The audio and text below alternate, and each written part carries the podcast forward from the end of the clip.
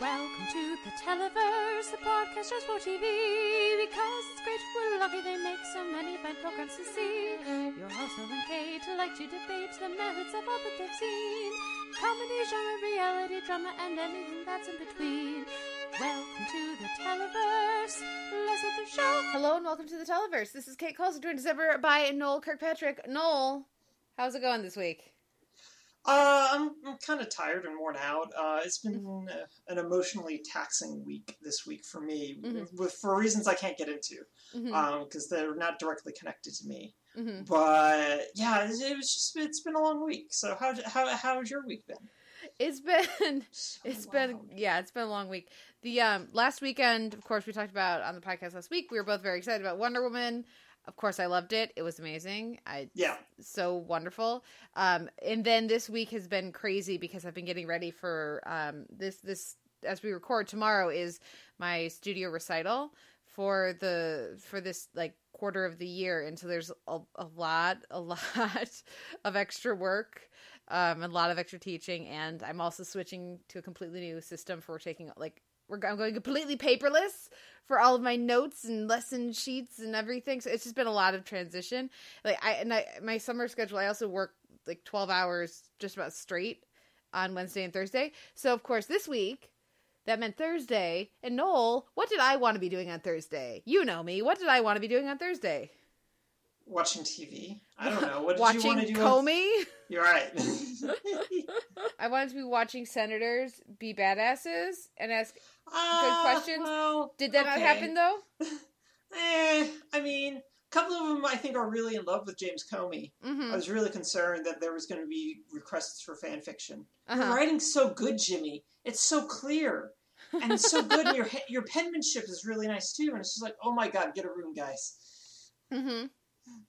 But yeah. You've read the we've read the same Shakespeare play. Oh my god, hurts is legitimately something that kind of happened. oh wow. Okay, that's That's very because not only did I not get a chance to to see, I was literally like walking in to teach as he was starting his testimony. Like I heard the beginning of his opening statement and then had to go in to teach.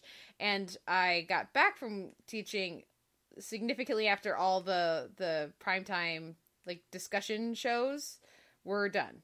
So I have no idea what actually went down and I will eventually figure that out. But yeah so it's been it's been sort of like i've just been so busy with work i haven't been able to i've barely watched anything listeners which is going to come up in our week in tv it's a, it's going to be noel carrying the team this week yeah, we did not have any dedication to your podcast. i know i'm such a i'm Ah, such that a you do all the work for. Way to not do this one thing. yeah i know well you, don't worry listeners there will be plenty of, of opportunities for me to watch way too much tv this week just wasn't one of them um what was been the highlight because and, and my like my mom keeps trying to get me to watch videos of like Trevor Noah and different people's like bits about the Comey stuff, Mhm. but I haven't seen the Comey stuff, so I don't want to watch the bits yet. Has there been Right.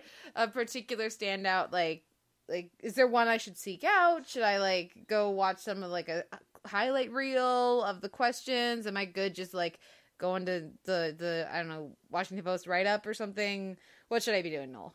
Well, I think you can. I think you can dive into like some bits about it and probably be okay. Like Colbert devoted his entire monologue to it, and it was a pretty sharp monologue. It was really good, and so I think you could get away with that. The only thing I would say that you desperately need to watch is just the McCain segment Okay.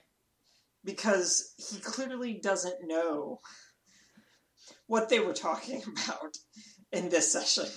Okay. they ha- he he he's under the impression that they were still talking about Hillary's emails, and he was trying to make it about her email server. And even James Comey was kind of confused about the line of questioning that was happening. He was just like, I, I, I I'm, I'm, I'm sorry, Senator. I, I'm a little confused as to why you're talking about us closing an investigation regarding her servers when that is totally separate from the Russian interference and my relationship with Donald Trump's potential obstruction of justice. Yeah. But her emails, Kate. But her emails, indeed. Uh, any other any other media highlights that we aren't going to talk about? You know, this week. Do did you leave Wonder Woman like just an overly emotional, tearful mess, like like everybody that I know? I wasn't like a tearful mess, no, but I, I felt pretty jazzed. Um, a lot of it had to do with the fact that I just. I, I said this on Twitter, but it's just like complaining about the last act of any superhero film is just really tiring at this point. Mm-hmm. But Wonder Woman falls into that last act Yep. issue thing really, really hard for me. Uh, in part because it's all, it's also just the fact that that last battle is nothing basically compared to the other two battles, Yeah. and it's just like, oh, well, you guys underspent on your CGI budget, I guess, so that's why this looks like this. Yep. Uh, but overall, it was such a good movie, and uh, it was really funny, and I was really glad that you had the opportunity to watch like the '70s Lynda Carter stuff, mm-hmm. since a lot of that, like especially like in like the first early stuff in London, I felt like really drew really heavily on the Lynda Carter show, and uh, yeah, so it was just it was a lot of fun, and I really it summed up a lot of stuff that I loved about Diana, particularly like her compassion and her like, we're going to do this right now, and I'm not going to listen to you try and tell me no. I've had it to the top of my pretty tiara with you telling me no, and you can stay here. That's Yeah. fine. This is no man's land. Have fun with that. I'm a freaking Amazon. I got Right, I'm this. a woman. It doesn't say no woman's land. It just says no man's land. I got this, guys. Yeah, You guys Yeah. just stay in your trenches. yeah. I got this. and, and just watching and the the response to everything has just been so gratifying of course because it's I didn't have high hopes for the film because there was of course the Michelle MacLaren was up to direct it and then they're like she can't do action and we're like have you seen Breaking Bad are you kidding me with this right now um and so Patty Jenkins took over and of course she's um, a terrific director but it was like the, like those early tensions of you know is the studio actually hiring somebody who's going to do a good job or are they just hiring somebody who's not going to be difficult air quotes difficult Yeah. you know so like i didn't have high hopes especially given their track record and so to then have it fulfill so much of what this property very specifically has the potential to do and to have this be the first superheroine uh comic superheroine movie in this vein is just so so fitting and appropriate and then it goes and does such terrific business despite a re- rather mediocre advertising push on DC's part. Like it's just very gratifying. Um then then just the different things that have been popping up on social media. The um the League of Women Writers. Did have you seen their fundraiser No, no, I haven't seen this. yeah, that's something they've been partnering with with Girls Inc., which is a group uh, a um, a group for supporting um, young women of uh, from underprivileged backgrounds in New York, I think it is, and they they funded a this to like send them to a screening of of of Wonder Woman, and they they just fin- I think they just got over ten grand. The but like the amount that they were shooting for to pay for it to to send this group of young women and and they tickets and popcorn and that kind of thing was like fifteen hundred or something like that. And and they got ten grand, so the rest of that money is going into their their college fund thing that they do in that in that Mhm. program. And so like there's been a lot of different really amazing stuff like that that I've been seeing around on social media, and uh, it's very heartening to see, especially in the midst of so much frustrating politics.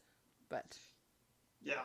yeah. Anyways, and yay, lovely news to our friends in the UK. Who knows what's gonna even happen over there?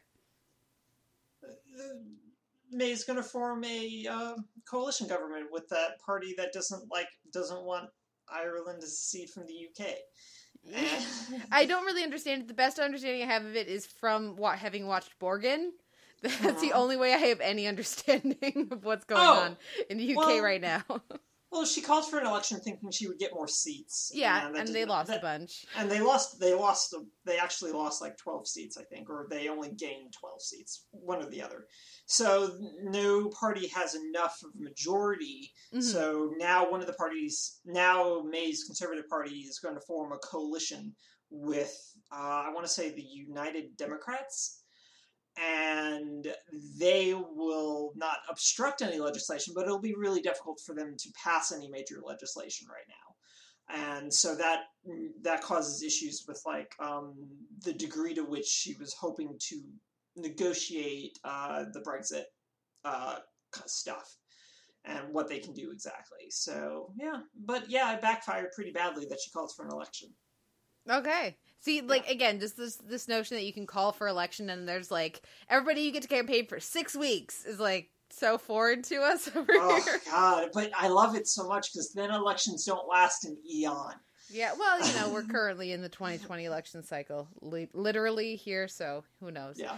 But this is depressing. We have fun TV to talk about. We should take a break and, and come back with our weekend TV. Yes? Yes, let's do it.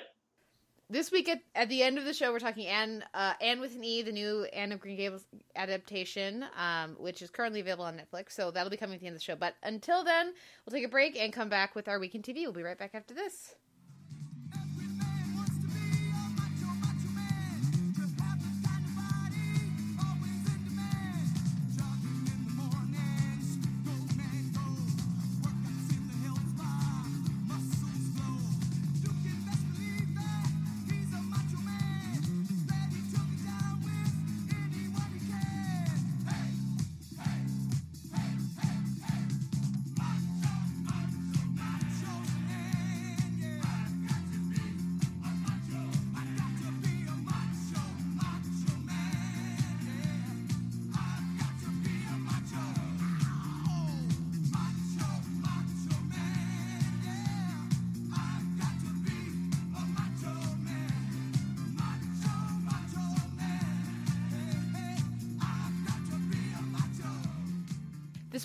We're kicking things off with uh, Daytime Divas, which Noel's going to fill us in on. Um, and then I'm Dying Up Here. Both of these shows had their premieres this week.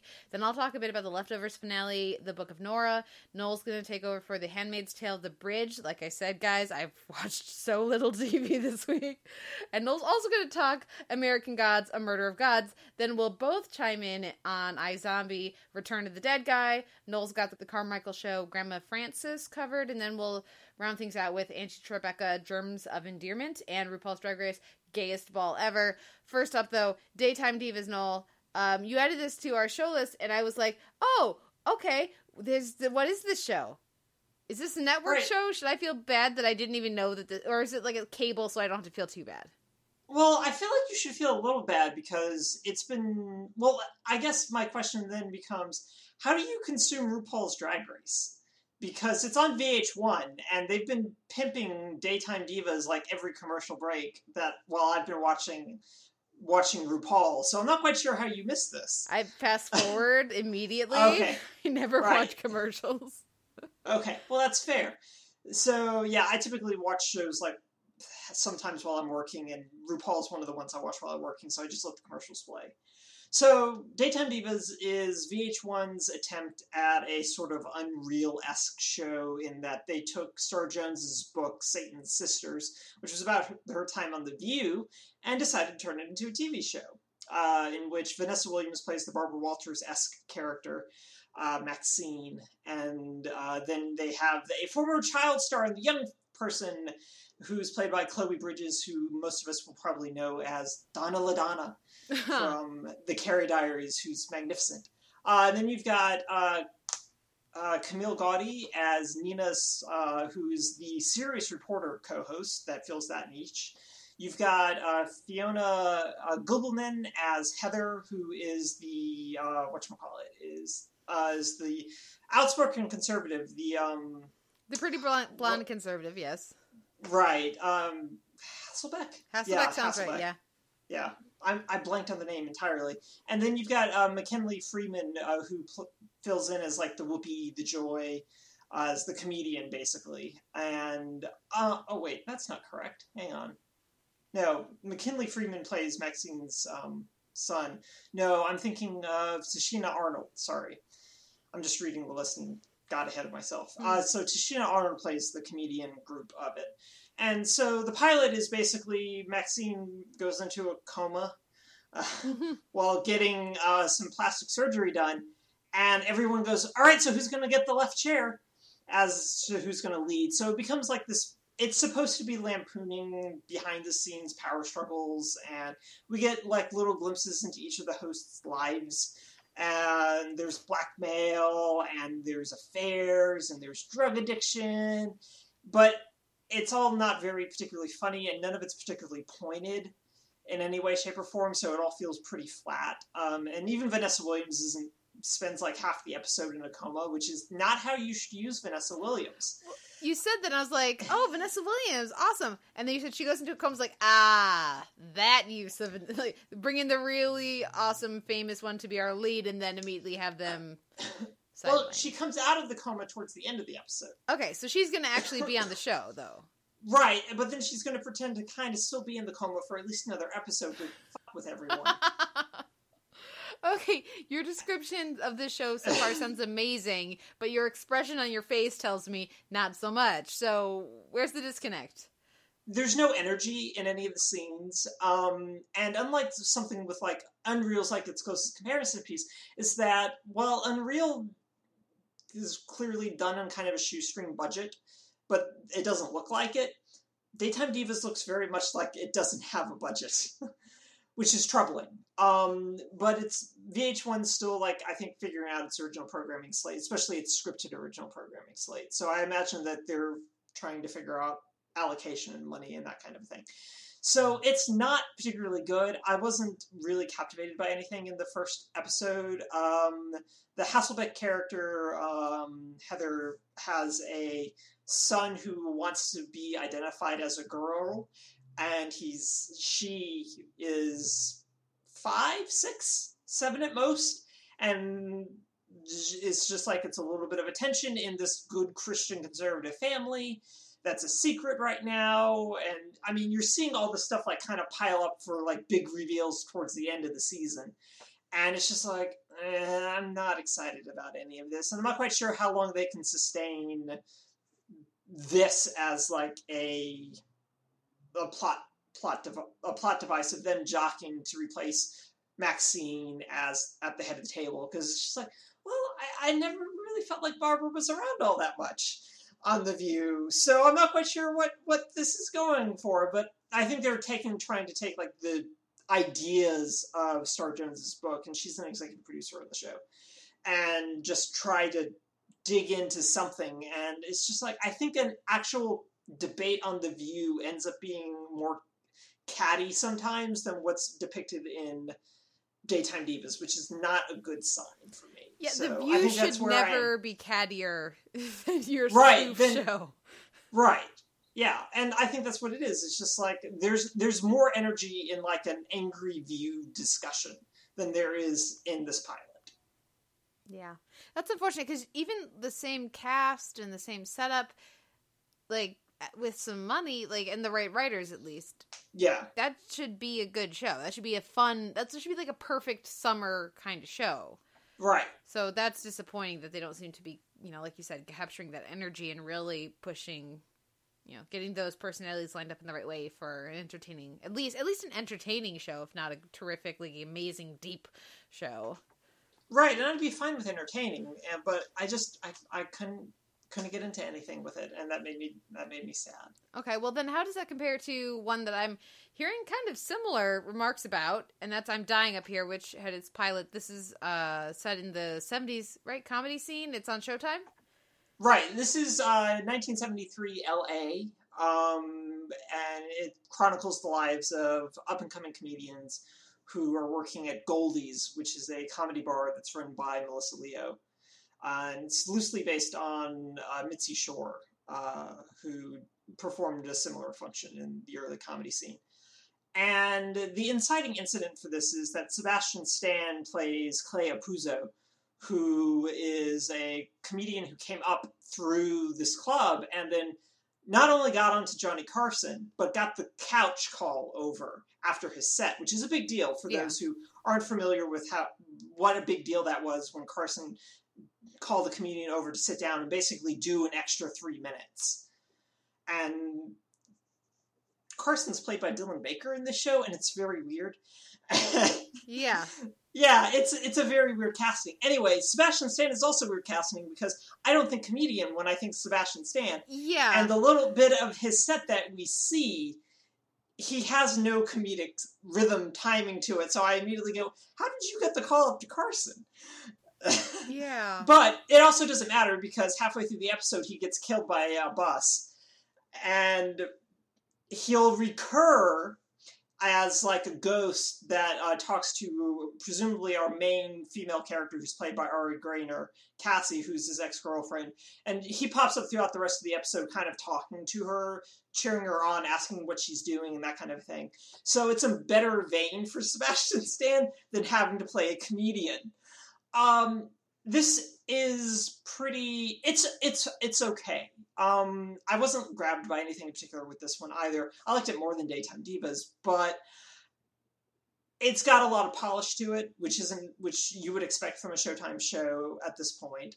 And the performances of a bunch of people are pretty solid. Um, let's see who else is there uh, that's on this. Melissa Um, Leo as Goldie. Yeah, right. Melissa Leo. Um, yeah, there's just a number of like really solid character actors, and then a couple of recurring larger names like Alfred Molina's on there as a mid-range ta- talent agent trying to get a uh, African American comedian through the door at Goldie's and failing kind of miserably. Uh, but he's he's having fun. But Molina's popping up everywhere on television. It Mhm. feels like now.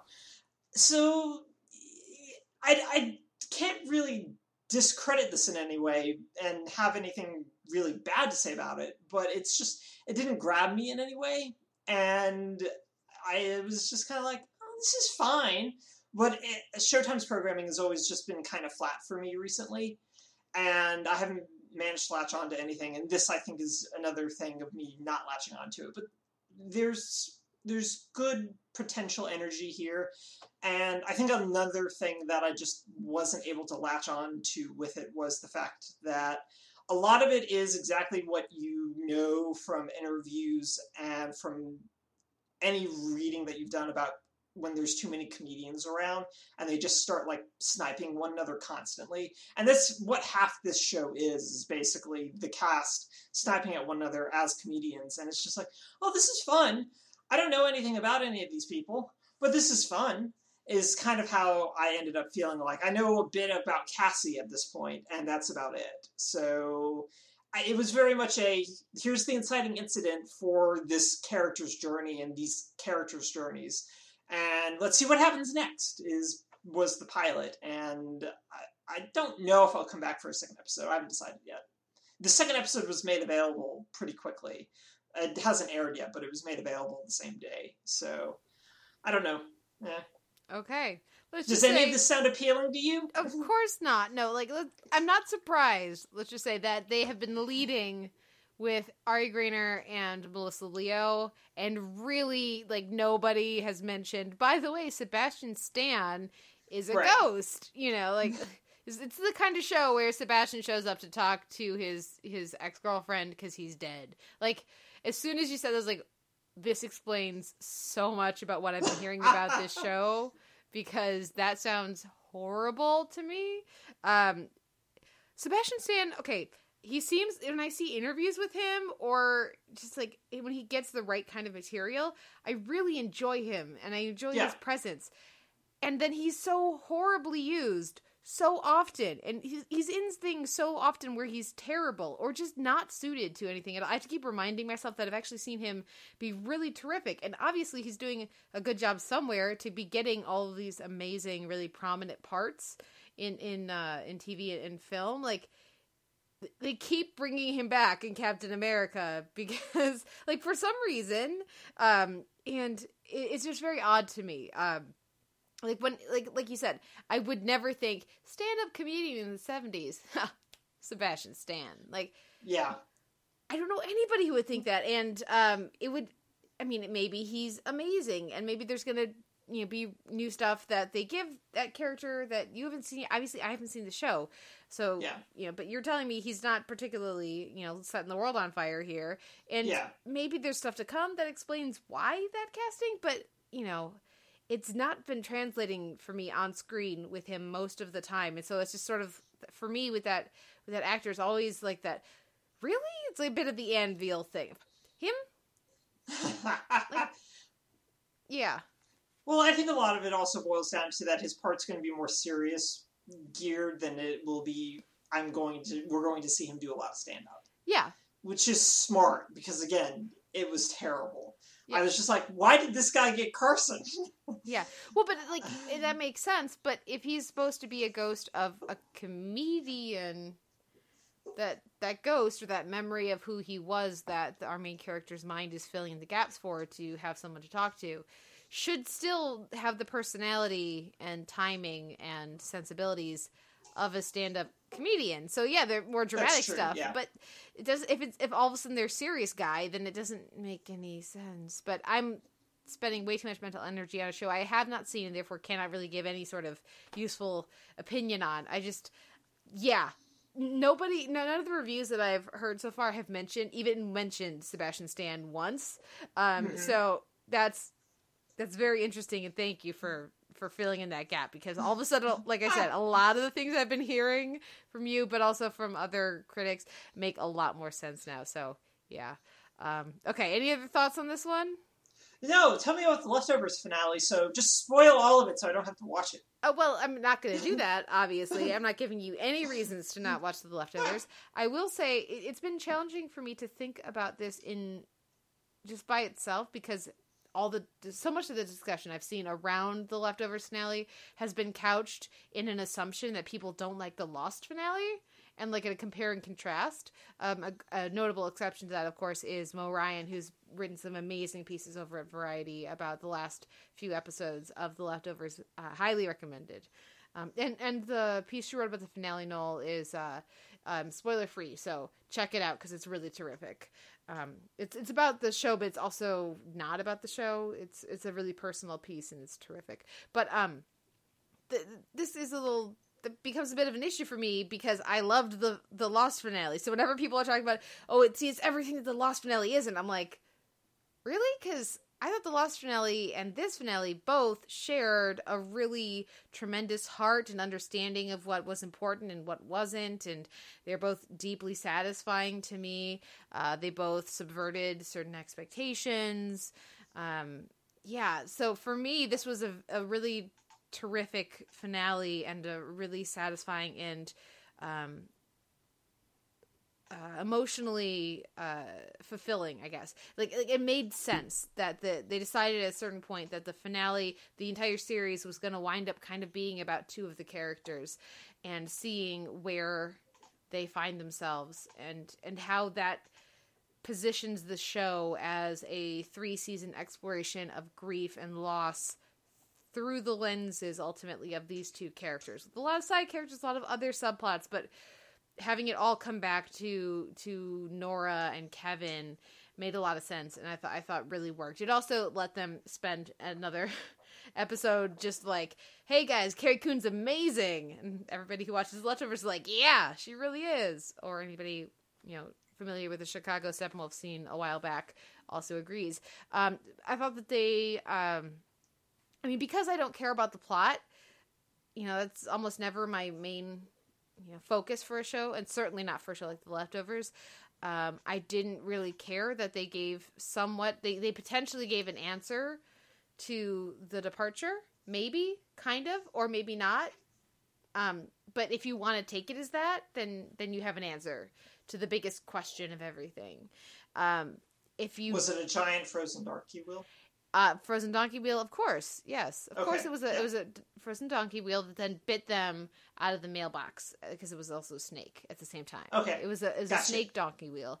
Um, yeah, um, but but it just held true to what the leftovers has been for most of its run, which is a show very interested in loss, in grief, in acceptance, and the ability or the the healing power, but also the the pain that comes with trying to move on and what you can accept and what you can't and what is truth and does it even really matter at a certain point.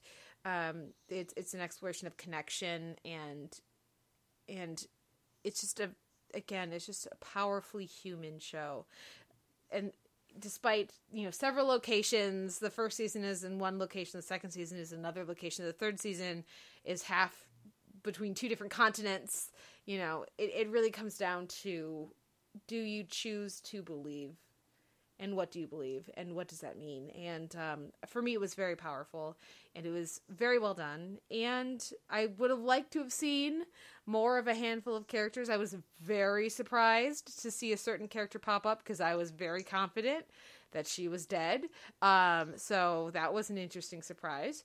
But um, yeah for me it was just you know as somebody who loved the lost finale and thought that it was a beautiful three hours of television um, it's not surprising to me that Damon Lindelof and uh, you know his creative uh, collaborators can do a really good, really powerful, really fulfilling and cathartic finale. So I thought it was terrific, beautifully shot, um, and and beautifully executed. So I look forward with eager anticipation to what the rest of this creative team does next, and to uh, you know getting to.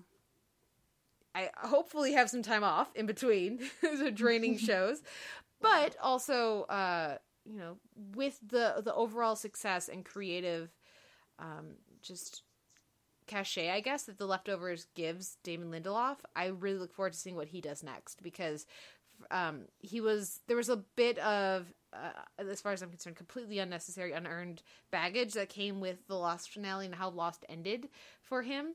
So i'm very grateful that that doesn't seem to have followed him with the leftovers. And so a different version of the same thing he did. Right. Not that many years ago is instead of being critically panned in too many corners of the internet um, has been overwhelmingly you know accepted and loved so hopefully that will lead to more interesting discussions down the line in whatever his next project is, as well as, of course, these terrific actors. So, um, and Mimi Leder, the director, too. I'm I'm so excited for the um, again the cachet that this show has gotten for her. It would be nice. People are like, well, the lady directors. I mean, there aren't really. Are there any lady directors? It's like, okay, go look at what Mimi Leder's doing and give her all the money she wants to make the movie she wants because she's amazing. Um, so yeah, we'll we'll see what comes next for all these people. But I thought it was a very a, a, a terrific finale and one that I look forward to discussing with you if you ever watch The Leftovers, Noel. Well, a couple things then yeah. is one is what I saw most about this was this idea that there was a redemption for um, what you call it for Lindelof in this sh- in this show, but this finale in particular. And I was talking with a friend of the show, Corey Barker, and he was just like, I was really glad that Lindelof got to take this victory lap mm-hmm. is how he framed it because he also agrees that Lindelof gets too much gets too much uh, flack for the Lost finale, and even I think he gets too much flack for the Lost finale, which I think is fine. Mm-hmm. Um, I I remember being just vaguely ambivalent about the Lost finale mm-hmm. uh, when I watched it, and so I was n- I was not one of those people who was just like, oh, the show. but um, I was mostly I, I, I do make fun of everyone congregating in a non-denominational church because I think that's amusing. But it's just one of those things where I I always thought Lindelof had a really firm handle on everything that he wanted to do, and I never really doubted that for any way, shape, or form. So this idea that he kind of carried over some broad concepts over to the leftovers i think makes sense and i would be interested enough to like go and do that and like i actually told corey he should, she, she, he should come on and discuss the leftovers as a dvd shelf with us because it's like his second favorite show of all time now mm-hmm. And I was just like, you can come on and talk about it. It'll force me to watch it. And then you will shut up about making me watch it. And Kate will shut up about making me watch it. And I will be happy because neither of you are nagging me anymore. that sounds good to me. And I will also say that um, former co-host Simon Howell has also reached out and said, by the way, just like, if you want to do one, I want to come on because the show is amazing. So I would be all for just like like Corey, Simon, and me love Fest, and Noel, you can like let us know what you think, as right. like because we all love the show, and you're you would be you know new to it, so yeah, let us know, keep us posted, because we all want to talk about this show because it's so good. Um, but that's okay, that's okay. Down the line, at some point, at some point. Um, uh, shall we move on to the Handmaid's Tale? We have our penultimate episode here, the bridge. Right. So we've got the bridge, and hey, look at that! The Handmaid's Tale does an episode about women, and suddenly it's interesting again. What do you know? Shock and astonishment. I know. I couldn't believe that a show that was so much about men could do a story. Oh, wait, hang on. so this week's episode um, deals with a little bit of like the fallout of Jezebel's, uh, but uh, June decides to start like working for Mayday basically as much as she can, and her Alma gives her her first task, which is you need to get this package out of Jezebel's for us. And it's just like, oh, so I have to convince Waterford to bring me back to Jezebel's and then go to the bar to get a package without him seeing me and without Nick seeing me. Yeah, that's going to go great.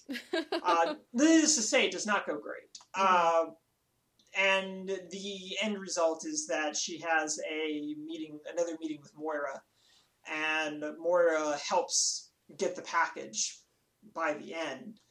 But uh, the crux of the episode is whether or not you can give up, basically. hmm And Moira, the state that uh, June finds Moira in is that Moira is basically just given up. Yeah. And the, actually, upon having a conversation that isn't, oh my god, I'm so sorry I left you, and oh my god, I'm so happy you're alive, is now like, we need to talk about our realities. And neither of them are particularly good, and in fact, mine is very bad, and I'm co- sort of resigned to this life hmm uh, as opposed to June's burgeoning degree of wanting to fight back. And uh, running parallel to all of this is that Janine is being moved to a new house because her daughter is being handed over to the Putnams and is basically just like not happy about it because again remember she thought that Putnam was going to run off with them and everything and she ends up kidnapping Angela slash Charlotte and standing on a bridge threatening to jump with the child and herself and it's up to June to mm-hmm. try and convince her to not jump and to save the kid and everything. And it's a matter again of what do you what can you do to survive? Who how can you help someone survive? And where where where can you draw strength from? And so it's a really good episode in terms of the fact that we've had two really bad episodes. Well, not really, really bad in terms of Jezebel's, which I think is just kind of middle of the road. But we had the other side, which was just bad. Uh, but so the breach feels like a little bit of a return to form, but in a ten episode season, it also feels like I didn't need that. I didn't need episode seven at all, guys. Didn't need it at all. You didn't tell me anything. And episode eight feels more like just set up for this episode. It ended up so it felt like a two parter in a lot of ways. So it's a good episode, and I look forward to hearing what you think about it. But it, it, it was a very it ended up feeling kind of like a low key way going into the season finale for me. Uh, and I think a lot of that just has to do with all the momentum that we kind of lost over the course of seven and eight. mm-hmm. Now, if you just skipped seven when you're watching, do you think that would help? I don't see why it wouldn't help. In fact, I saw someone um, tweeting about The Handmaid's Tale on Wednesday. I didn't watch The Bridge until Thursday because I just wasn't in like an emotional place to watch The Handmaid's Tale. I feel ya. so I was just like, I- I'll save this until Thursday. And I saw him tweeting about it, and I just went, "Oh God, are they doing? Did they do a Waterford episode say that they didn't?" And he was just like, "Oh no, I'm watching episode seven.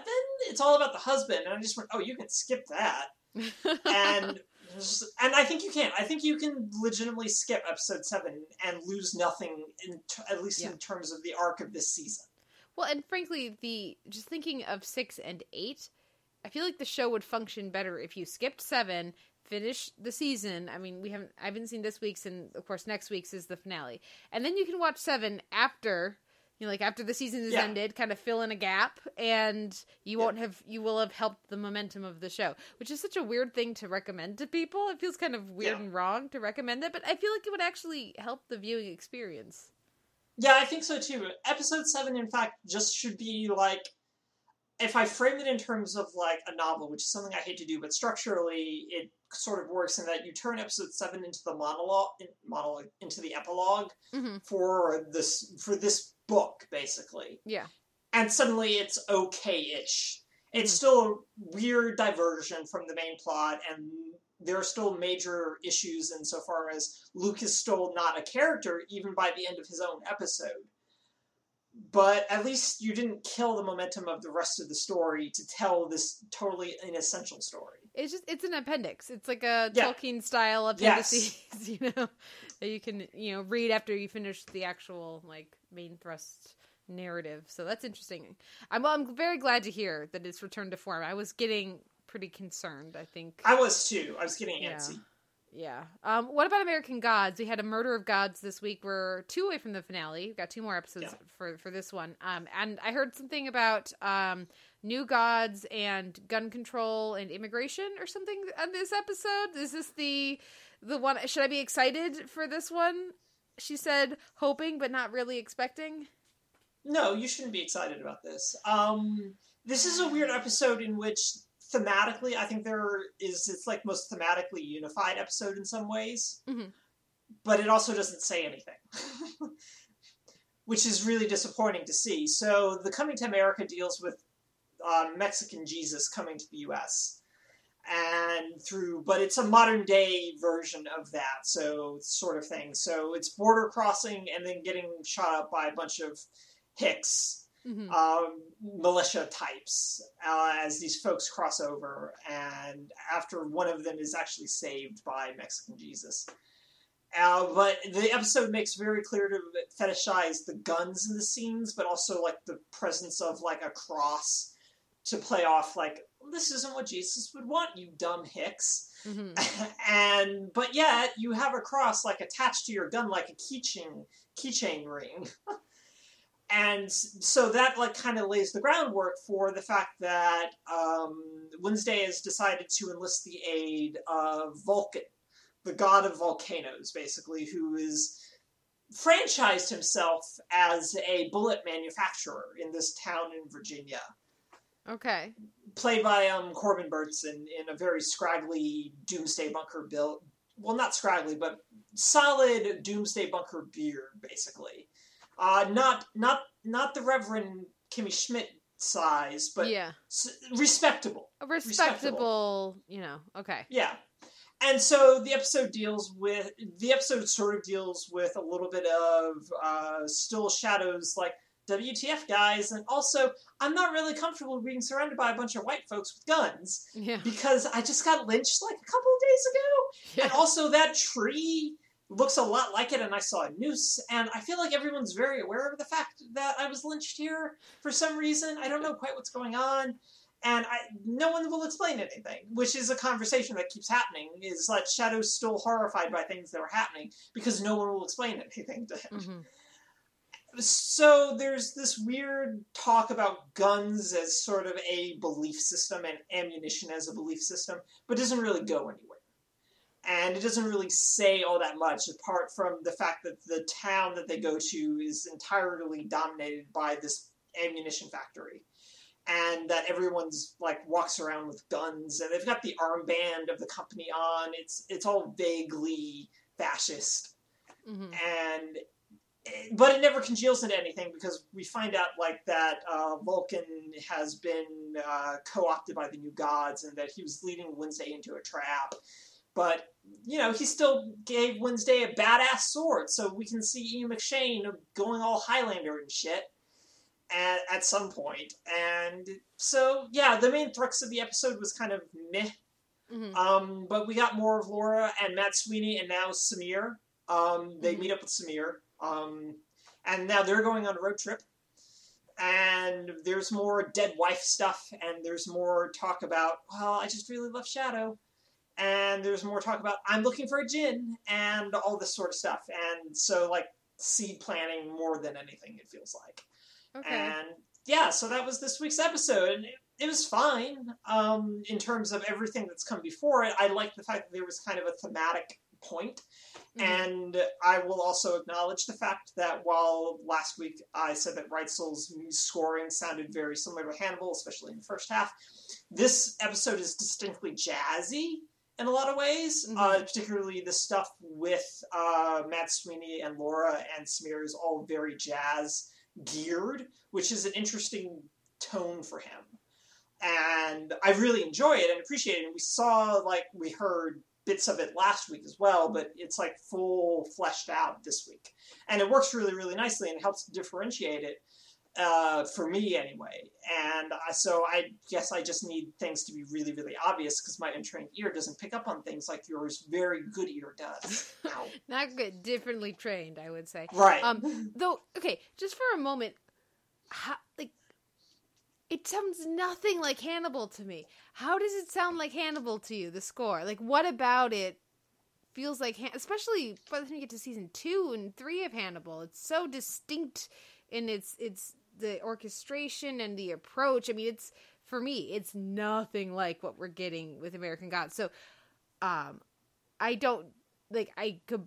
I'm not trying to say you're wrong, but no, no. I, what I I'm trying to say is no, no, you're not wrong. This is what this is the association that you're making. So obviously something is prompting that in what you're Yeah. experiencing and hearing when you're hearing the, this the the scoring. So like, what is it about the scoring that feels like Hannibal to you?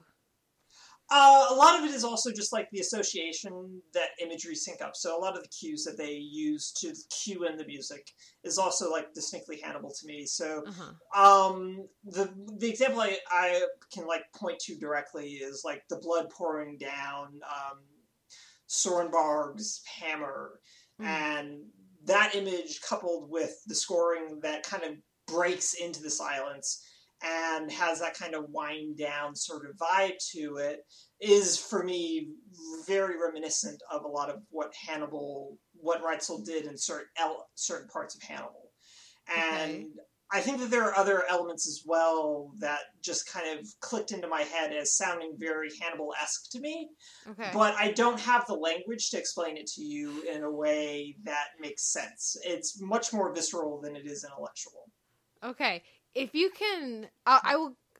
Like when I have some time, hopefully soon, I will go back and I will watch that scene and because I, Okay. wa- I want to understand what you're talking about. Because for me, it's Yeah. like when you it's like when you see a movie with um the same movies or TV show somebody else and they're like, well, clearly it was exactly the same as fill in the blank, and you're like, "Well, it, it was, did we see the same movie? Was it like?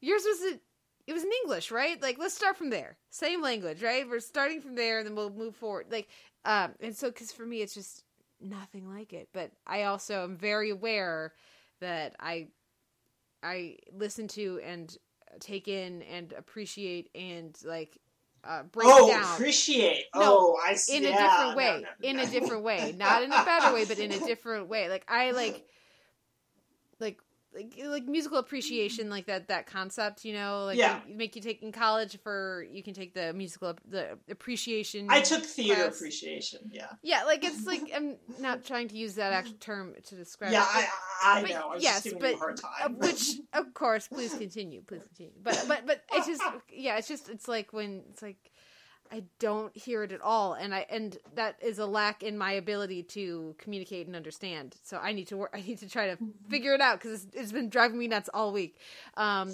but uh anything else on a murder of gods now do are there a bunch more of them hence the title like murder of crows no, no, there's not a lot more gods. huh We just meet Vulcan. He's around. Um, he, Okay. He, he gets killed. If I, I mean, but I mean that's does that's does, does mexican jesus get killed too he gets shot through his hands, and then Oh God, of course he does. Of course he does, and uh, he also like falls down with like a wound on like his chest, but not like where he was pierced uh, by Okay. uh, Longinus's spear. Uh, but yeah, you know he falls down in a crucifixion esque pose while his hands are bleeding. Uh, so yeah, Yeah. yeah, it's a super subtle show. Like, I, I mean, I don't need subtlety, as we're both very aware, but Right? No, neither do I I. expect better from hmm. this creative team. So, anyways, let's move on to iZombie. Return of the Dead guy. I would like to say, let's, for a cheerier conversation, except this one didn't really do that much for me. Why did we bring back ex boyfriend ghost dude? Like, why is this happening? So the reason why I think it's happening is that the show finally realized, whoops, we need to explain why Liv has been so gung ho about these brains, and we give we get an explanation in that I've just been throwing myself in and letting the brains take over because I don't want to deal with killing you. And we, I kind of went, well, that's that's great show. It's episode nine, And this is also, I feel like, our first episode that we've had a live voiceover in a while. Mm-hmm. And I feel like we should have had that a little bit sooner, and this whole conversation a little bit sooner. But we were too busy pretending Blaine wasn't, you know. Yeah, evil. Blaine. Yeah. I do enjoy the running gag of him always getting shot. That Yeah. has been delightful. They need to just they can keep that going as long as they want. I will never get tired of David Anders being shot. Um, I will say though that I actually really uh, appreciated and uh, loved the uh, stuff that we got with Ravi and and Donnie. I think that like that part that corner of the show I think has been is terrific, and that's a really new and interesting way to take you know his storyline like you like we talked about a while ago like they're saying you're not gonna find out who took the stuff but at least ravi gets stuff to do and so far i say thumbs up Right, and I like that Ravi's like out of the lab and doing stuff. I think that's a really good shift for the show to make for that character, especially like in its third season. If Ravi Mhm. just stayed in the ME's office for the entirety of the show, and aside from being in like Major and his house, I would be like, dude, no, please go out, do something else. Um, even though like I feel a lot of, I feel like the zombie truthers are all really very broadly sketched. Yes. To the point where it's just like this is really ridiculous guys. I need you to just dial this back like two notches because you're at 12 right now with your hick truther Yeah. presentation. Just bring it bring it to 10 or 9 and we'll be okay um because it's, it's very broad and when you have someone like say mr boss who comes back in full force this week who is really nicely and deftly played by an actor whose name I can't remember, but we all know is the Jewish guy from the Ocean's Eleven's trilogy. who's been in all of the things right, and he's been in all the things, and he he manages to do a lot very quietly, I think. And it's just in st- such stark contrast to the very broadness of the zombie truthers that I'm just like, just, just dial it back just a little bit, and then I'll be happy, and I'll be good, and I'll really, really enjoy this. But the Ravi and Donnie stuff I thought worked really well. That's a really weird pairing, Mhm. but it's paying off really nicely, I think. Yeah. And uh the, what do you feel how do you feel about the how do you feel about the cliffhanger of of of liv and blaine you know zombieing out romeroing out to, to go take on you know When that happened, I immediately booed the television screen. Because I was like, you sons of bitches. I wanted that this week. Oh, I needed that in my eyeballs already. But no, I'm very excited about it because they we haven't had a lot of like full zombie Romero zombies since really like the season two finale, and which makes sense. But I'm so I'm really excited about that, and I always like the energy that uh, Anders and McIver uh, bring to scenes between Blaine and Liv. It's just they really sizzle with one another. So I'm really excited that they're teaming up to go rescue their respective. Well, friends, I don't know if Blaine would consider Donnie a friend, considering how long he took to go and rescue him Yeah, after receiving that phone call. was pretty So- fun Which I mean, I need to get everything in order, Donnie. I have to go threaten Mr. Boss right now Mhm. and blackmail him, and you know, I have to do a bunch of stuff. Yeah. Uh, but then I will come rescue you. so yeah, but I, I, I was, I was generally overall, I, I liked the episode, and I'm eager to see what Veronica Mars esque tie-in this ongoing case will suddenly bring us to yeah with everything that's happening, since this is a very Veronica Mars slow play thing that they're doing right now. which i with- think is working well Yeah, I think so too. It's just like we're getting little bits of like those little girls are eating brain tubes. WTF?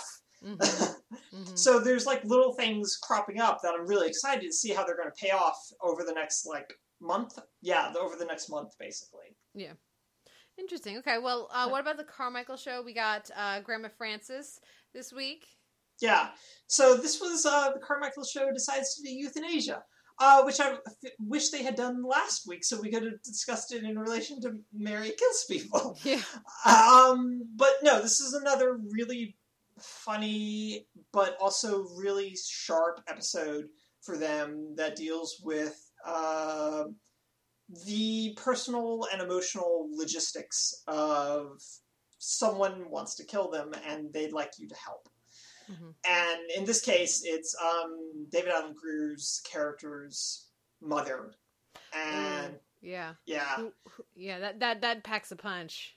Right. Is like there's not like a disconnect here in terms of like character or anything. It's just like this is a big deal. And but they managed to work in like a number of really solid jokes about the degree to which what they can do, how they're going to do it. Um, but also jokes about like her Alzheimer's, which is the reason why she's wanting to do this before it gets much worse. Mhm. But the joke being the fact that she thought she told them six weeks ago. Um, yeah, no. So like, it's it's a very it's a well delivered joke on the behalf of the actress who plays Frances. Like, it's solid. It lands really really nicely, and you need a joke like that to land really nicely. But then there's other stuff because she's just like, well, if the pills don't work, I need someone to be my pillow man. oh my god. And so there's a discussion about which pillow to use. Home Yeah. Sweet Home or Love Faith and Home. Uh-huh. And it's just it's really funny because he he picks the Love Faith and Home one because obviously because that's the best one. So th- there's plenty of really good stuff. It's a really good conversation about wanting to protect someone, wanting to make sure that they're in the right frame of mind to make this sort of decision, and the episode makes it very clear that she is in the right frame of mind, and this is a choice that she's no understanding to make. Like Mhm. and that's a big deal for like representation standpoint of like this isn't someone who's like on death's door or seems like like is about to die and just kind of wants to speed the process along like this is a woman who feasibly could have done lived for like another five six years Mhm. but didn't want to because of the alzheimer's Yeah. and so it was just a it was a really thoughtful and funny episode in the vein of there were other thoughtful and funny episodes so i was really happy with this episode i thought it was really good and it's just four people the mm-hmm. for the most of the episode and then there's some jokes about wendy's and i could have done without those because wendy's is delicious Fair enough. Well, I'm. I look forward to watching that. Then it, it just reminds me of how grateful I am that a show like the Carmichael Show exists to prompt Mhm. these kinds of conversations, which are really tough and there's no reason to have until there's a reason to have. And Yeah. it's these are the kind of kind of conversations that I think it's good for families t- to have so you have a sense of where somebody's at on these issues. Like yeah you don't want to be finding out for the first time that somebody is in, like thinks that euthanasia should be a, a right when they're asking you to euthanize them you want to know that right ahead of time. you know? Um so that you have a better sense of where they're you know what where they're at with it emotionally and mentally and and how serious they are. So yeah that's that's sounds intense but i try like you said like you're saying this is the kind of thing that the carmichael show excels at that so few other shows i think have that i can at least can think of have tried to tackle and done Yeah. well Yeah, So- yeah. And most of the time, it's done like in a hospital drama, and it it has that heightened sense of urgency to it, hmm and or you have House being really dismissive of Wilson, and it, it, this is kind of a different vein for that. And I really respected that they found, as they often do, comedy within this very serious topic. Yeah. Yeah. Okay. Well, I will let you guys know any thoughts that I have uh, once I get a chance to watch it. But let's move on to Angie Tribeca, Germs of Endearment, which was their like epidemic episode. I don't really have much to say about this other than the show continues to be very fun. And this is Yeah. the what is it ten or thirteen this season? I, it's it's ten. Next week's the finale. Next week's, Next the, week's finale. the finale. Okay, so Yeah. it's a little surprising to me that there's less build up, I guess. But you know, we do have them meeting Right. you know. Yeah. And it's So- Ernie Hudson. Yeah. Oh no, no, no. The, I meant the the killer. Oh. But yes, yes. Yeah. Ernie oh. Hudson as as Rashida Jones's dad. I thought was terrific and super fun. The the just like the cuts back and forth between Angie and the hamster wheel and the setup, like just back that and forth, Rube like Goldberg machine. so ridiculous and just held way too long. It's like, yeah, we get it. He jumped. He left out the window. Like, okay, we're gonna stay here for another ten seconds. Fair enough. Like I thought it was it was so funny. Um, what did you think of this one? yeah, I liked it too. Um, I was a little disappointed that it was Rob Riggle, just from like a casting perspective. I was Mm-hmm. hoping for someone else. Just um, Well, we- And We already knew Rob Riggle. He- He's Was been, He, he's yeah, he's been the killer since they went to New Orleans. oh, oh, that's right. I forgot about that. Oh, see, I uh, hadn't made the connection. I hadn't made Yeah. that like connection. Thank you Yeah. for reminding me. I appreciate that. so yeah, but like I knew, I was just like, uh, type of thing. Uh, it's nothing against Rob Riggle. It's just I, I don't get a serial killer vibe off of him. Yeah, yeah, you're right. He I get a serial killer vibe off of bearded Chris Chris Pine, the second best Chris, yeah. and those those like those rankings it would it takes a lot it's gonna take a lot for one and two to change like they're like it's one and two like we've talked about before and then big gap three and then we can talk about how if there's a gap to four but like right, Yeah.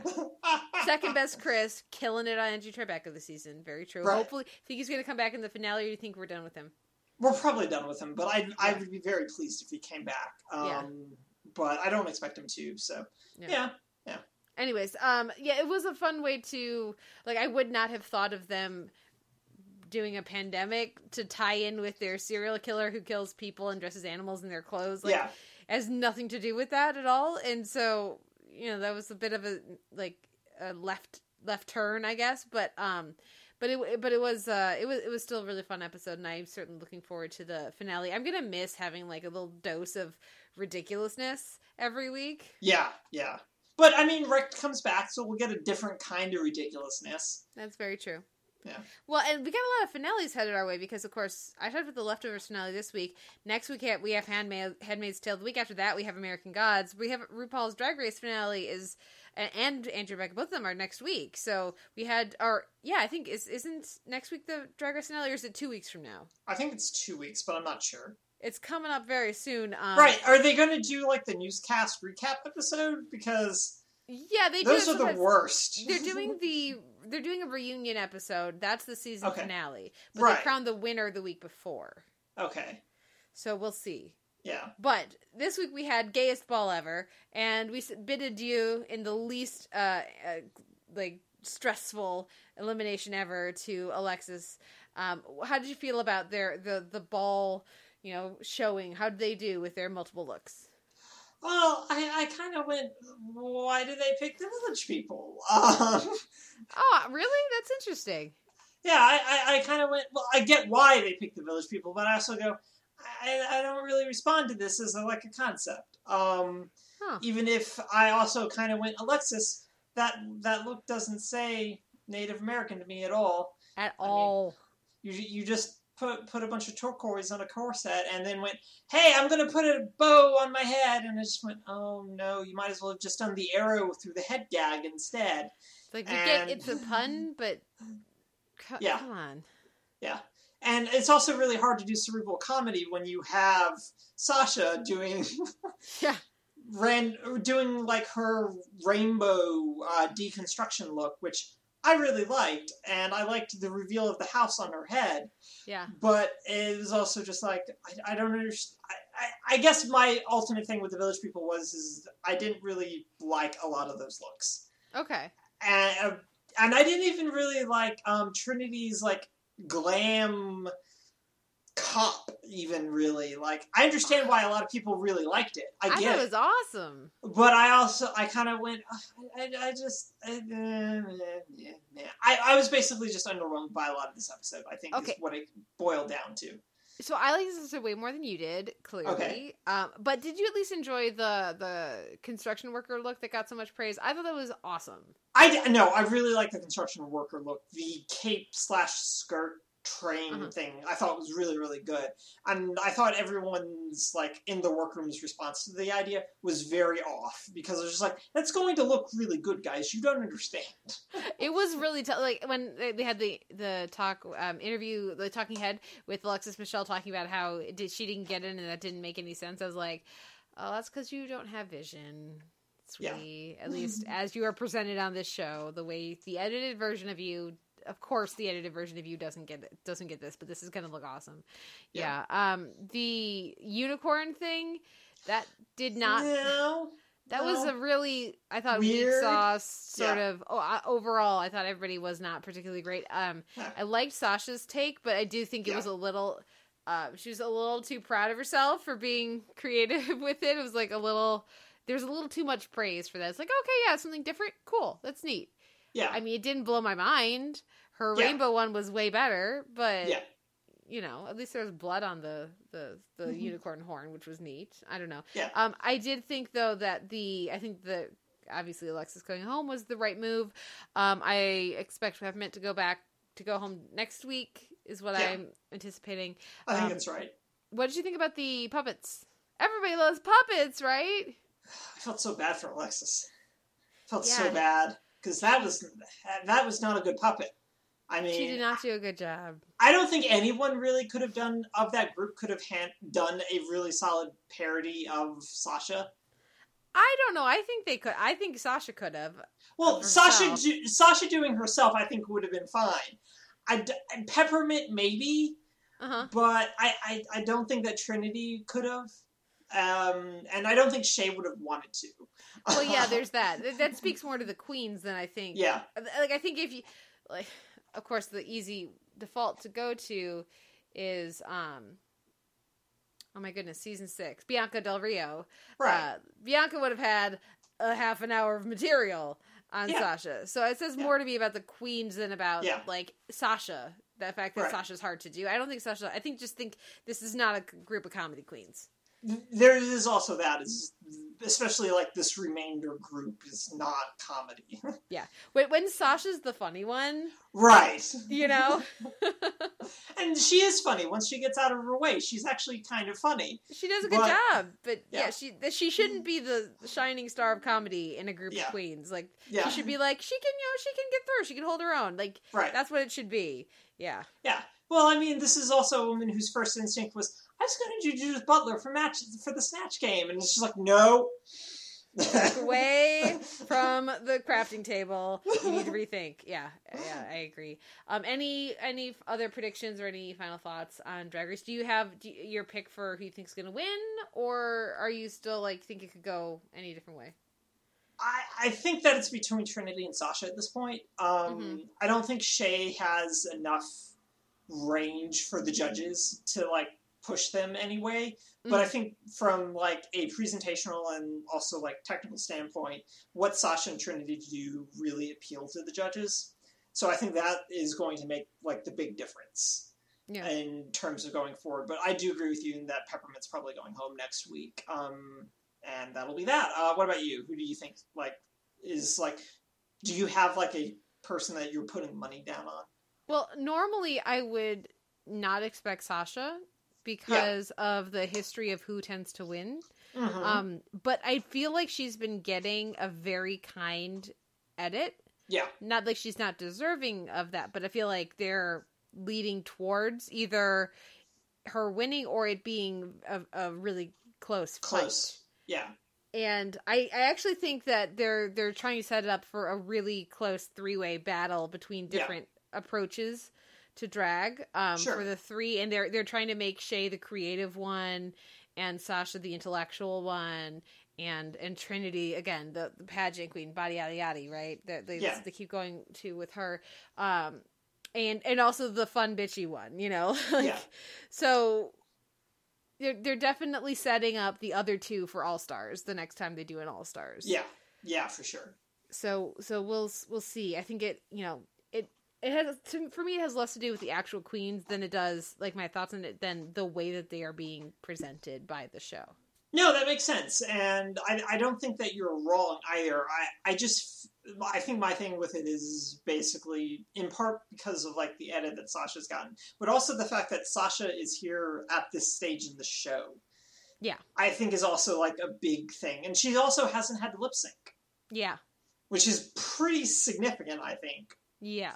For the sh- for her chances is just like she's been really consistent hmm and she really shouldn't have been like i even like when we started i was just like oh i thought she was going to go home really quickly because Mhm. her what she does doesn't match the show Mhm. and then it was just went oh no she's found a way to make all this work and they liked it hmm hmm so Yeah, we'll see. It's certainly going to be fun for me. I, I always enjoy um, the the last stretch of episodes. We- We've talked about this before, but I think that their last stretch of challenges that they tend to do tend to um, really build anticipation for the finale and, and structure the the end of the season at least very well. So Yeah. we'll see what comes next. I'm, I'm sure it'll be a fun finale. But um, what wins, Noel, your week in TV? Uh, I'm gonna give it to the Carmichael Show, uh, Grandma Mhm. Francis. It was just a really solid half hour for me uh, this week, and I'm guessing that you're gonna give it to. Well, you only watched like four shows this week, so I don't. The and, uh, leftovers. the leftovers. Obviously, the leftovers. The leftovers. the leftovers. yes, definitely, definitely the leftovers. Um, yeah, no more. I don't even need to say anything else yet. It's such a great show. Um, now we'll take a break and we'll come back and talk a little Anne with an E.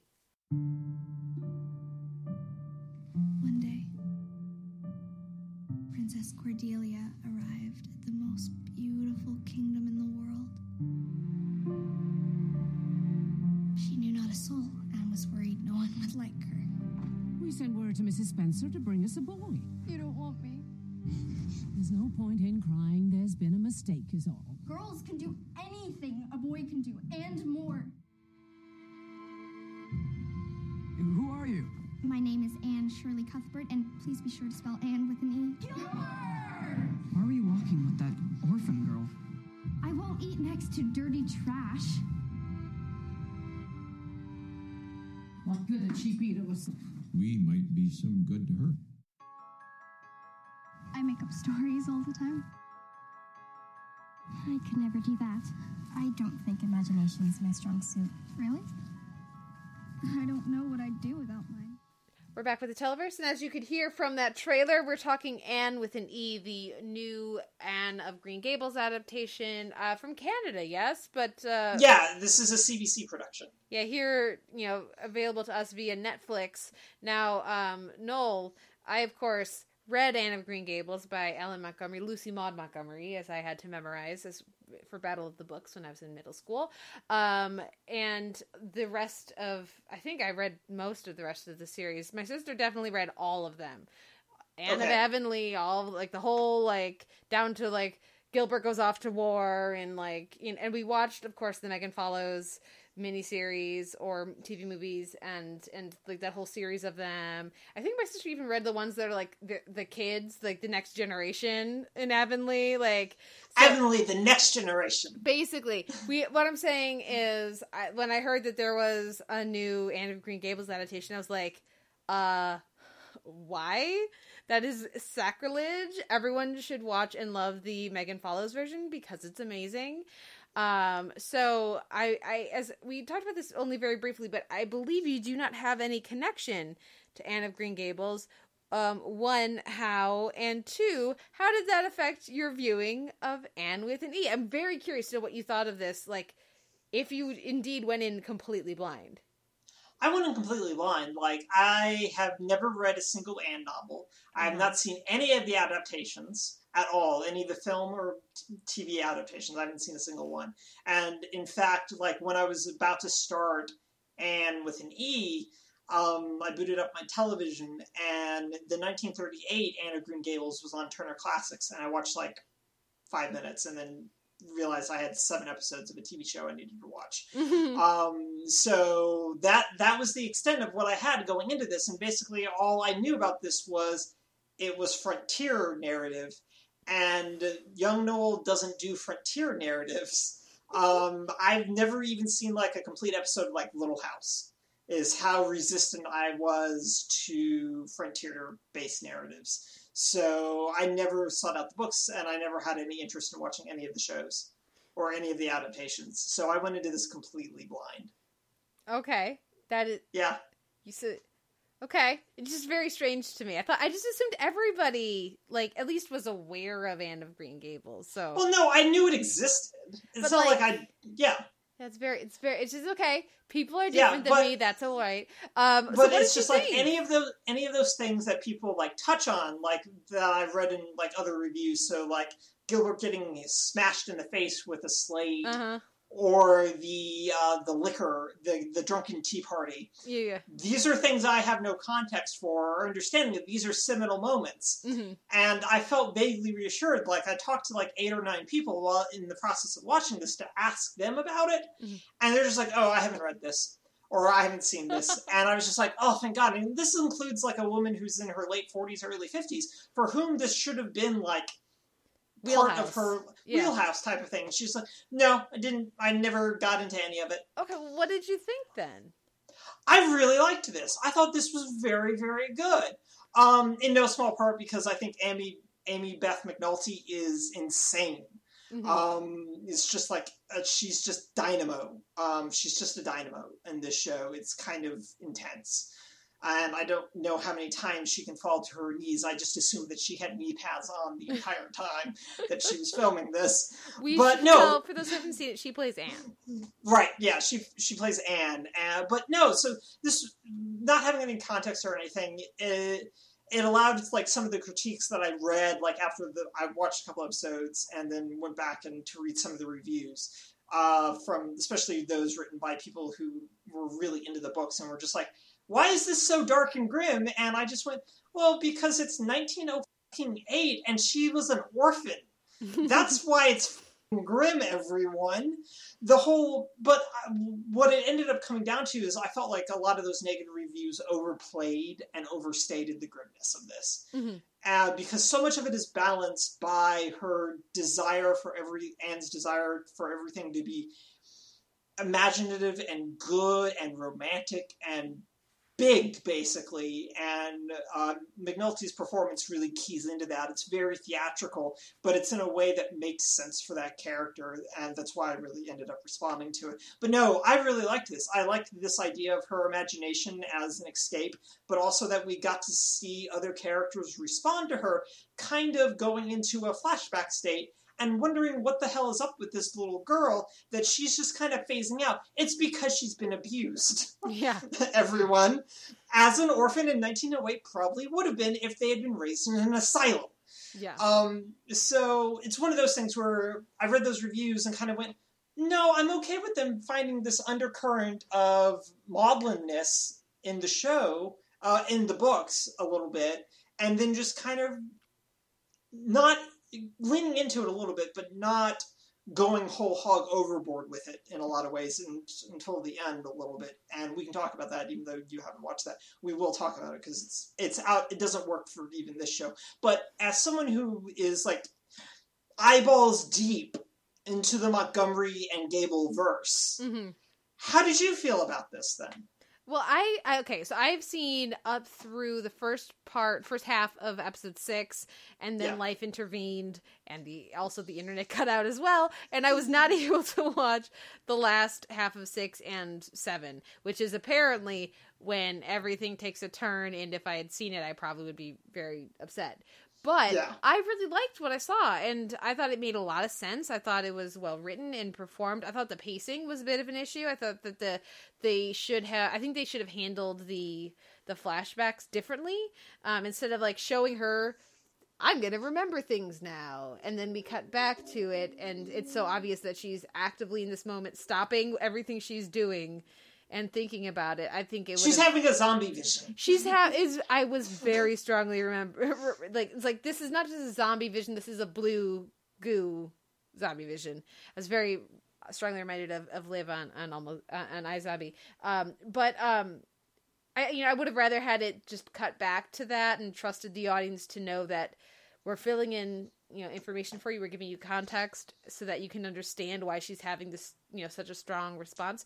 But I thought it was very I thought it was very well done. Like this is a such a seminal character in children's literature Right. um and it's one like it's a the the 1985 adaptation is you know close to my heart. I loved it growing up. I'm sure i would still really enjoy it now. There you know who knows how it's aged uh you know over time but i'm sure that there's still a lot in there that i would respond to very strongly.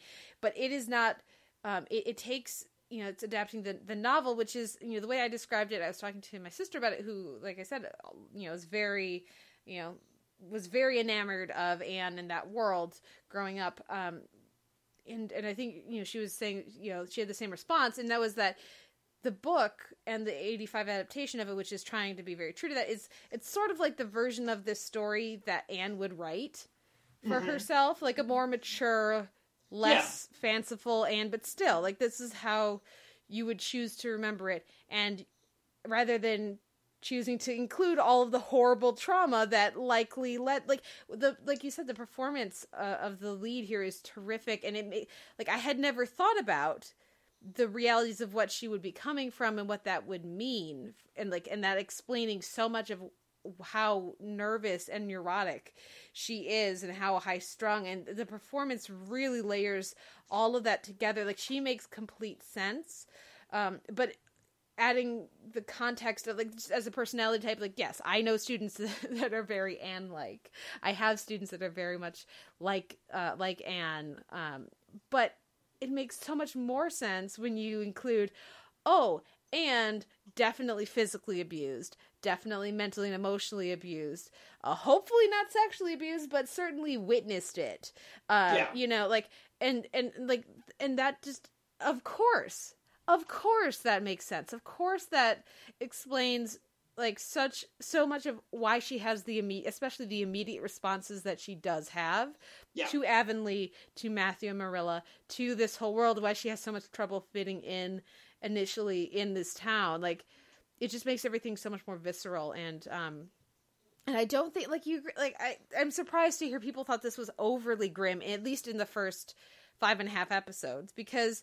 I think it really captures the whimsy and wonder of Anne.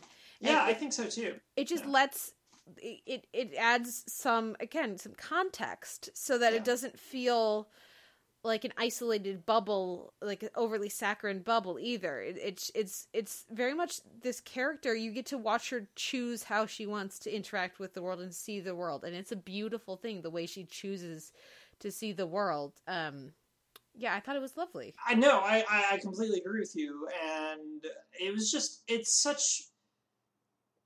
I, I think there's it, it's it's it, the flashbacks provide texture, and I think that's what's really important, and part of the reason why. Like, I mean, it was you had mentioned this as like a potential thing for us to talk about, but I was just like, yes, we should do this because like we talk about like Steven Universe and um, Adventure Times, like kids targeted cartoon shows, but we really don't talk about like quote quote family television mm-hmm.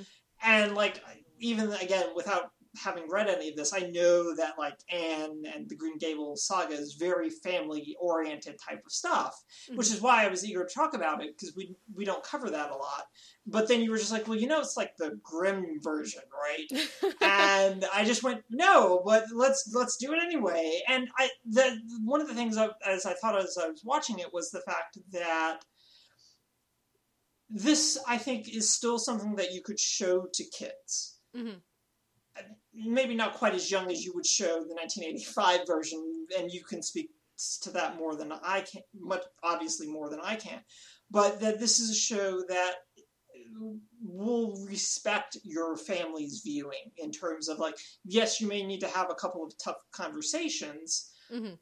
but you can also frame those conversations in ways that your kids can understand and then you can also talk about like the silliness around everything and the delightfulness of her perspective and how her her just general anness manages to wear down even Marilla Mhm. and how really wonderful that is. And I, I think and I think that's really good. It sometimes comes at the expense of like the town people coming off as complete idiots regarding how to manage a fire. Mhm. But it, it all is in service to like developing this character that is incredibly relatable. And also while while we were talking about with like um just Wonder Woman at the top is like a very feminist sort of character, and a and the sh- the show is very explicit in making it clear um, that this is a very feminist a bit type too, of too a bit much- too clear, a, bit, too much. Yeah. Yeah. Yeah, Marilla's book club is a just a bad scene. Yeah. Um, it, there's some shoehorning that like Yeah. you can leave this as like a conver- like burgeoning conversation certainly and something that they'd be talking about. Yeah, but like you're that's a little little heavy handed there. Yeah, and th- I think that's kind of one like kind of critique that I can level at the show is that there's not a and we were talking about this a little bit with Gods, is that there's not a lot of subtlety to this show. Mhm. But I also kind of don't care because the aesthetics really balance out that because there's some really solid sort of a stylized documentary feel to a lot of the stuff, and it feels more like a BBC production. Like, especially the first episode, I was just like, I thought I was watching Polar Poldark in sections Mhm. because of the cinematography that was in place. Uh, so this was a really high production for me, anyway, CBC show. But I mean, all of it just like it feels. It ended up feeling really balanced to me in terms of just what it was trying to do, what it was saying, how Anne was depicted, and then just making sure that everything kind of stayed in a pretty level keel, which I think is important because otherwise, I think Anne, at least for me, would have gotten really grating at some point. Oh no, she's super annoying in the first episode, which is I love how strongly they steer into that. yeah, But then, um, uh, uh, while they're giving you the context of why, so that you can Yeah. understand, so you fully appreciate the oh my god, just stop, just stop, just stop talking, stop talking. this was cute for like thirty minutes. We've been driving back into town for two hours. Like, like I think they really captured that, and it's it's appropriate. if It like. I don't. We all know. We all know kids like that, right? Or you Yeah. were the kid like that, you know? Like, yeah. It's it really i thought it was a terrific job. Um we should mention of course this is all written by Moira Walley-Beckett uh of breaking bad fame. Um Yeah. less you know auspiciously of flesh and bone fame but breaking bad let's focus on she wrote the best episodes some of the best episodes of one of the best shows ever made. Um so lady knows how to write. Um now i haven't gotten to the last like episode and a half and that's where things take a turn. So spoiler Yeah. alert. Yes. and this is a spoiler because it's not in the books and it's not the other adaptations. Uh, Noel, so what goes down at the end, towards the end, and right. So WTF, mate? Right. So what ends up happening is that a boat uh, sinks basically, and it's carrying a number of people's crops, including the Cuthberts. Mhm. And the boat is not insured, so there's no way of getting any payment back. Mhm. So, um, uh, so Matthew goes, takes out a massive loan, uh, not a loan, but mortgages the entire farm basically. Mhm. And Marilla is, needless to say, very, very upset. Mhm. And in the course of their conversation, Matthew ends up having a heart attack, something that's presaged Yeah. in like the second episode of him fixing a fence and clutching his chest a little bit. Yeah. So it's not out of nowhere. Anyway, so Matthew kind of makes a little bit of a recovery while uh, Marilla and Anne do what they can to basically get the firm out of hock because the the bank is just like, oh, well, we actually invested in Matthew, but now that you've told us he's had a heart attack, we're going to need that money back. Mhm.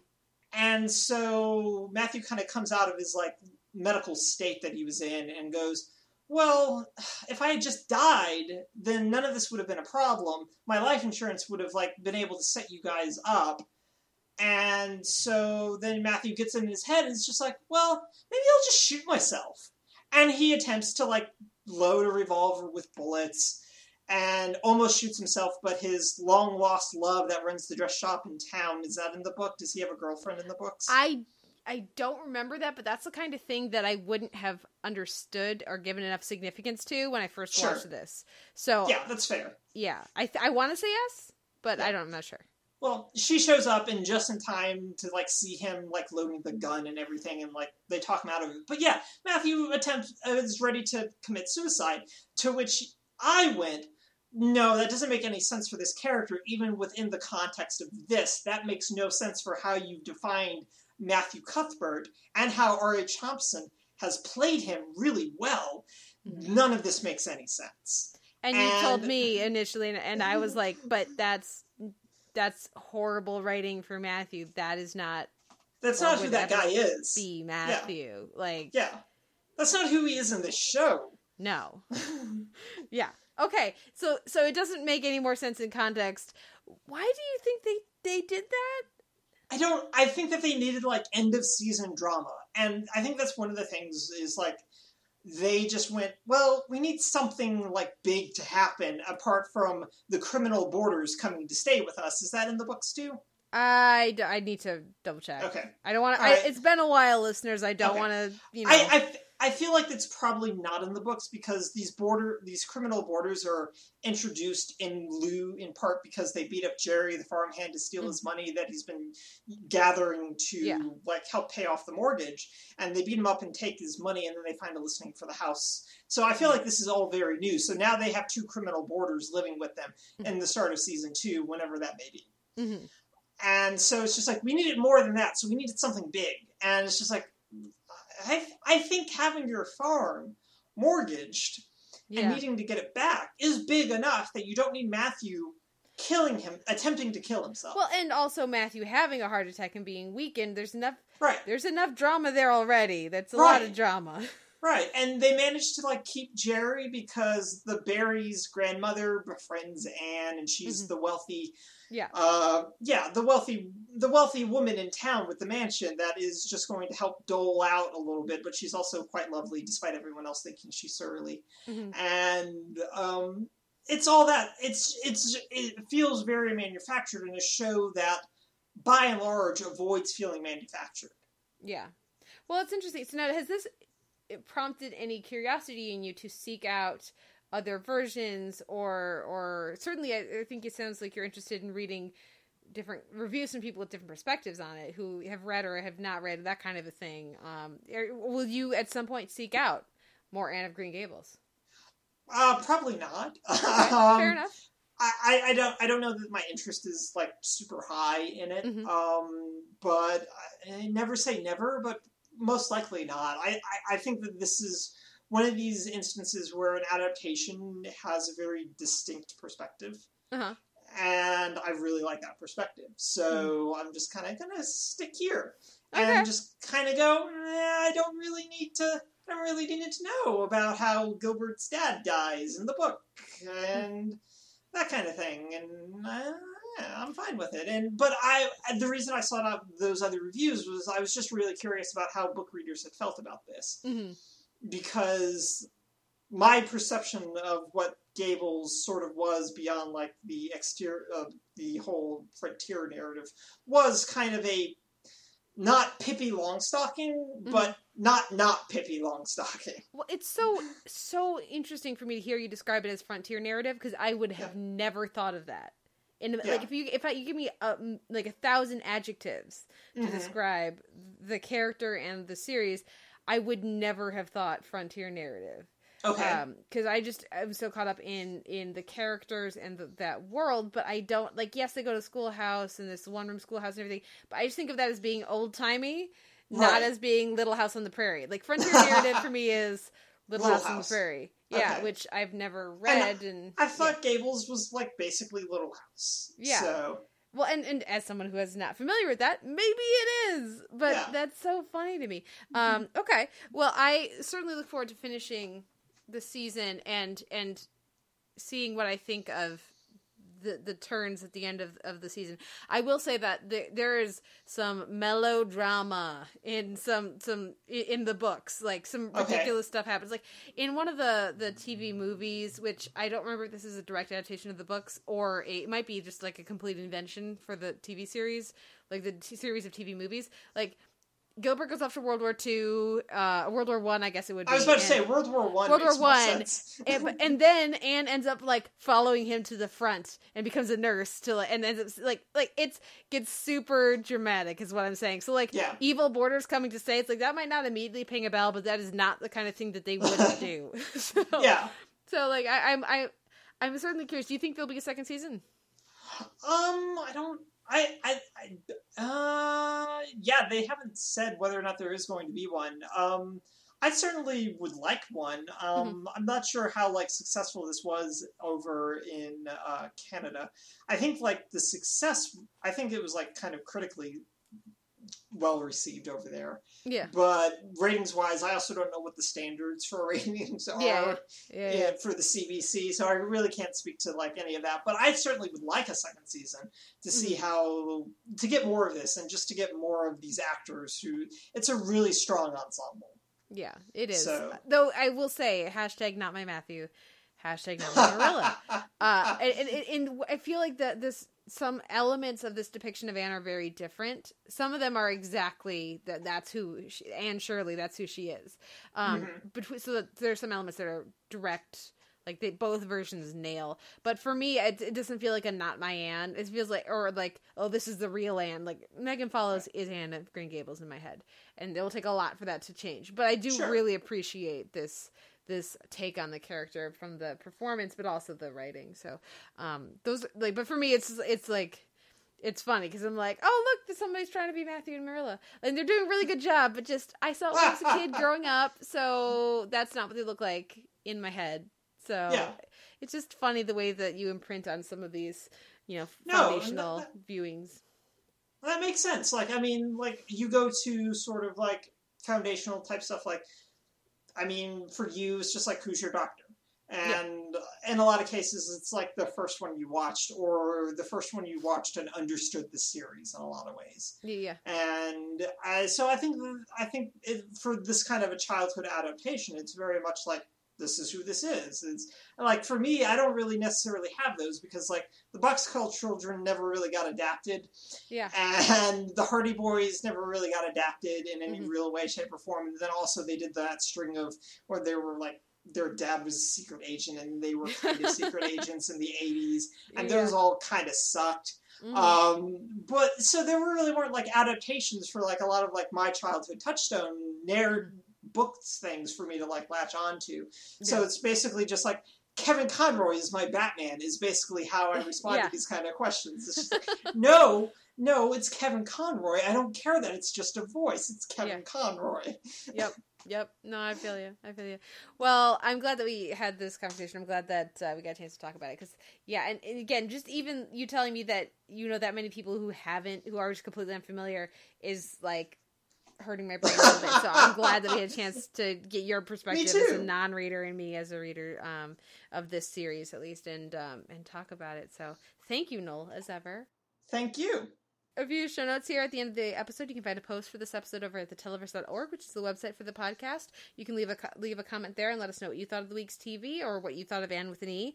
Um, you can also email us, theteleverse at gmail.com. You can find us in iTunes with an M4A chaptered feed and an MP3 unchaptered feed. You can also find us in Stitcher, and we would appreciate ratings and reviews both places.